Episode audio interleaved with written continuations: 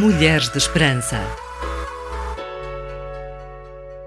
Parece tudo muito escuro à nossa volta. Há muita gente a viver dias difíceis, com dificuldades económicas devido ao aumento dos juros, dos combustíveis, do aumento do custo de vida e tantas outras coisas difíceis. Mas, por aqui eu e a Sónia continuamos focadas na esperança. Sim, porque ela é uma constante na nossa vida. Bem-vindo ao programa Mulheres de Esperança. Verdade, Miriam, as coisas não estão nada fáceis, mas o nosso propósito é mesmo esse: foco na esperança. Hoje iniciamos uma nova série de três episódios, mas antes de continuarmos, queremos pedir-te, se ainda não o fizeste, que subscrevas o nosso canal do YouTube e atives as notificações e faças o nosso canal crescer. Acompanhe ainda os nossos conteúdos nos podcasts do twr360.org, Spotify e Google Podcast ou através da rtmportugal.org.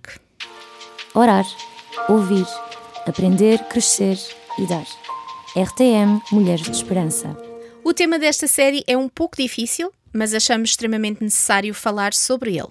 O luto é um tempo na vida com características bem definidas para cada pessoa. Afinal, todas reagimos de forma diferente, seja a alegria, seja a tristeza.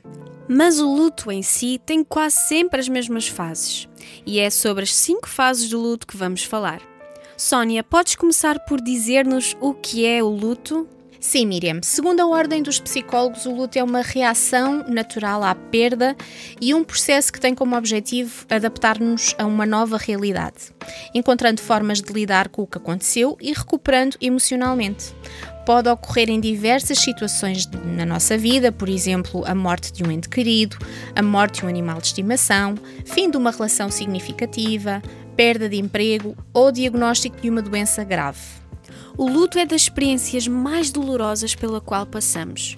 E apesar de fazer parte do ciclo da vida, a morte ou perda assusta-nos, fragiliza-nos e com muita frequência não encontramos espaço para expressar os nossos sentimentos e pensamentos tão intensos e confusos. Tentar disfarçar a tristeza não ajuda neste momento de grande perda. O luto é para ser expressado. Se há vontade de chorar, por exemplo, chora. Exteriorizar todos os sentimentos é de extrema importância, quer sejam de raiva ou de saudade. É essencial falar abertamente sobre o assunto. Podes, por exemplo, fazer parte de um grupo de apoio que ajuda bastante no processo do luto, pois várias pessoas compartilham experiências semelhantes, o que gera uma sensação de pertença e podes ainda procurar ajuda psicológica. Não é motivo de vergonha ou embaraço. Esta ajuda permite-te elaborar tudo aquilo que aconteceu, assim como visualizar o futuro. No processo do luto, deparamos-nos com alguns desafios. O primeiro, a aceitação da realidade da perda. Em segundo, a expressão e processamento da dor. O terceiro, a adaptação a uma nova realidade. E quarto, acertar os laços com a perda. É importante salientar que não existe um calendário ou uma forma certa de fazer um luto. Cada pessoa reage de forma diferente. É verdade, Sónia. E apesar de não haver dois lutos iguais, porque difere de pessoa para pessoa e a dor não pode ser quantificável ou qualificável, a verdade é que a ciência, nomeadamente a psicologia, dedicou-se a estudar o fenómeno e encontrou algumas generalidades, de forma a facilitar a compreensão deste processo e baseado no estudo da psiquiatra suíça Elizabeth Kubler-Ross, a comunidade científica refere cinco etapas no processo do luto. A primeira fase do luto caracteriza-se pela negação ou choque. Consiste numa fase de negação ao acontecimento. A pessoa não acredita na perda e acha que pode haver algum engano. A negação pode ser íntima, silenciosa, Noutros casos, a negação é anunciada tanto pela voz como pelo comportamento, podendo evidenciar que a ausência não foi aceite. É comum a procura de justificações para afirmar que a perda não é real, como por exemplo, é mentira, estou num pesadelo e vou acordar, ou isto não me está a acontecer. A segunda fase do luto é a raiva. Neste processo de luto, as pessoas sentem emoções fortes e sentimentos de ira, ressentimento e revolta. Então, explosões de raiva são muito comuns e com isso expressam os seus sentimentos de frustração. A pessoa questiona: por que a mim? O que fiz para isto acontecer? A raiva pode ser direcionada a pessoas, lugares, objetos ou a algo mais abstrato como a vida ou o destino. A terceira fase do luto é caracterizada pela negociação.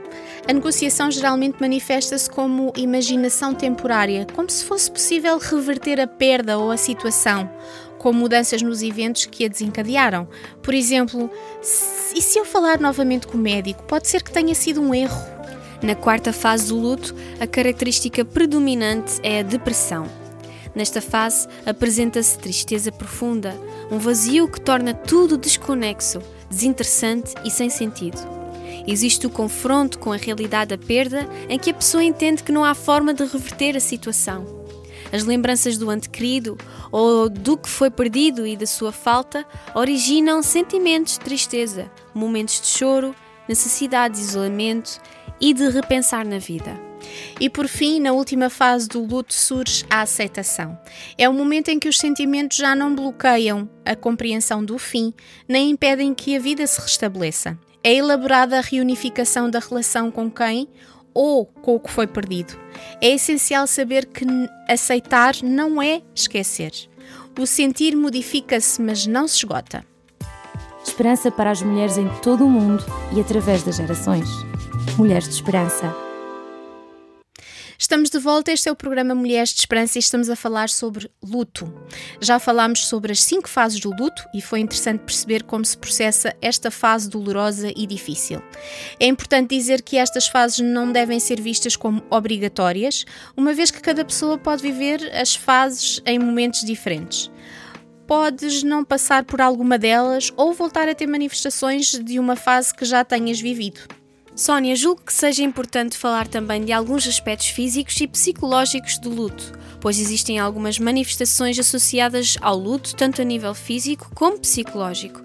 E as principais sensações físicas são dores de cabeça e ou de estômago, alterações do sono, insônia ou dormir em excesso, alterações de apetite, sensação de aperto no peito e nó na garganta, fadiga e falta de energia podem ainda surgir pensamentos como preocupações frequentes sobre o futuro, confusão e dificuldade em tomar decisões, memórias frequentes sobre a pessoa que faleceu e dificuldade de concentração.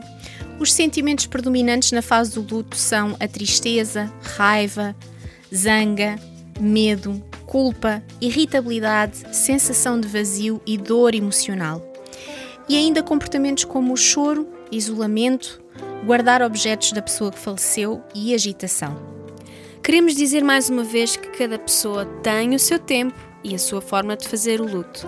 Nunca é demais dizer que pedir ajuda não é sinal de vergonha ou razão para sentir-se inferior ou incapaz. Se sentes que já devias ter resolvido e feito o teu luto, que está a passar demasiado tempo e os teus sentimentos e emoções não estão a voltar ao lugar, procura ajuda de um profissional. Miriam, existem alguns sinais que demonstram que há um luto não resolvido.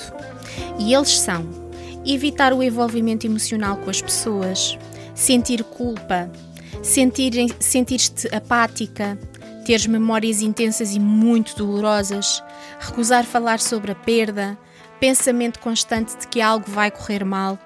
Estamos aqui se precisares de ajuda ou se procuras um profissional de confiança, podemos dar-te essa orientação. Isso mesmo. Sónia, sabes, acabei de me lembrar de um texto que está na Bíblia e que diz que Deus colocará sobre a cabeça dos enlutados uma coroa em vez de cinza, um perfume de felicidade em vez de cara triste, um vestido de festa em vez do rosto abatido. Que bela lembrança, Miriam. Ele é de facto a nossa esperança. Deus criou-nos com esta capacidade incrível de chorar a perda, mas com o dom ainda mais fantástico de continuar a viver depois dela. Para explicar um pouco melhor este texto, nos tempos bíblicos eram colocadas cinzas sobre a cabeça em sinal de luto e dor. E Deus está a prometer que há um tempo de luto, mas há também um tempo para sair dele. E sabes, a consolação de Deus pode ser tão maior que a nossa saudade e o conforto que Ele nos traz no dia da dor e da separação, e muito. É, é muito mais profundo que a perda que sofremos. Certíssimo, Sónia. Jesus também chorou a morte de um amigo uhum. chamado Lázaro. Ele conhece a nossa dor e sabe o que sentimos na perda. Temos um Deus que entende a nossa humanidade e que está pronto a ajudar-nos. Verdade. Que programa fantástico! Falámos de algo tão difícil, mas que afinal faz parte da vida e com o qual teremos que lidar. Esperamos que de alguma forma tenha servido de ajuda e consolo. Desejamos voltar a estar contigo e estamos disponíveis para ouvir-te ou ajudar. Podes enviar uma mensagem através das nossas redes sociais. Para a semana temos mais um episódio desta série. Até lá, encontra esperança hoje. Este programa foi produzido com donativos de pessoas que voluntariamente contribuem para este projeto. Ajuda-nos a levarmos esperança a todas as mulheres. Contacta-nos pelo e-mail mulheres@radiotransmundial.org.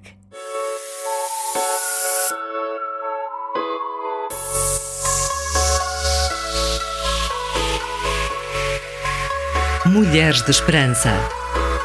Uma produção RTM Portugal.